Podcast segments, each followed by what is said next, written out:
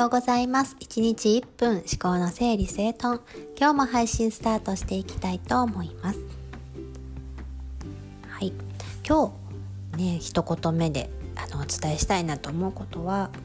一人で悩まない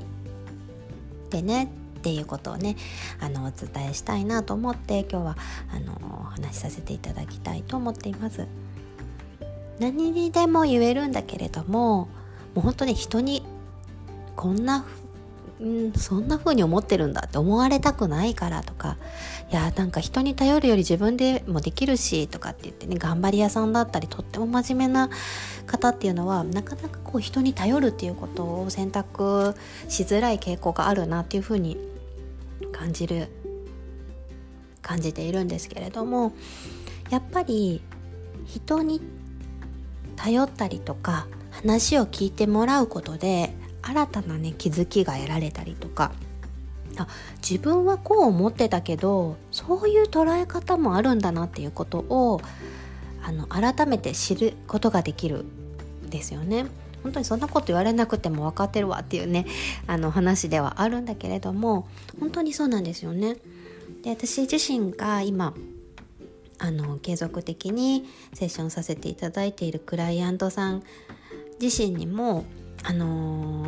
そういう言葉をいただいたりすることがあるんだけれどもなんか例えばお金に関することだったり集客に関することだったり何でもいいんだけどそういう一つ一つに関してこれをしたらなんかやらしいと思われるんじゃないかなって思ってました。っていう自分がいます。って言われた時に「うん。私も昔そうすごく感じてたからよくわかります」って言って。だけれどもそれってまだ見ぬまだ出会っていないお客様に対してこういう思いで私はこういうことやってるんですよってお伝えしているっていうふうに捉えたらやっぱりあの役に立てることが自分にはあるっていうことでしているはずだからそんなにやらしいことだったり悪いことのではないと思わないっていうふうに話させてもらったことがあってそしたら頭ではわかるんだけどなーって言いながらもでもそうだよねやっぱり自分がどう思ってるのかとかどんなことしてるのかっていうのを伝えない限りわからないよねっていう結論にこうなっていったんですよね。私は決して意見を押し付けたりは絶対しないしその人がどう思ってるのかどうしたいのかっていうところをすごくすごく大事にしたいと思ってるのでまだそこから抜け出せない場合はとことんそこに付き合うしそこから抜け出せたらどんな世界が待ってるだろうねっていう風に話をずっとしていくんだけれどもだけどやっぱり一人で悶々と抱え込んでずっと足踏みしているより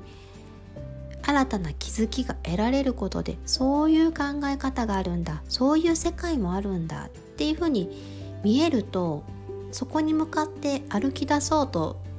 またできたりとかねする力になったりとかもするんですよね。やっぱりどうしてもかっこいい私できる私っていたいなって思うと思うんですよ。私も本当にすごくよくわかるんですよねその気持ちが。けどちょっとポロッと弱音を吐いた時とかに「そんなあなたでもいいんだよ」って言ってもらえる場所があったりだとか信頼している仲間がいることって実はすごく生きるパワーだったりエネルギーになるんですよね。なので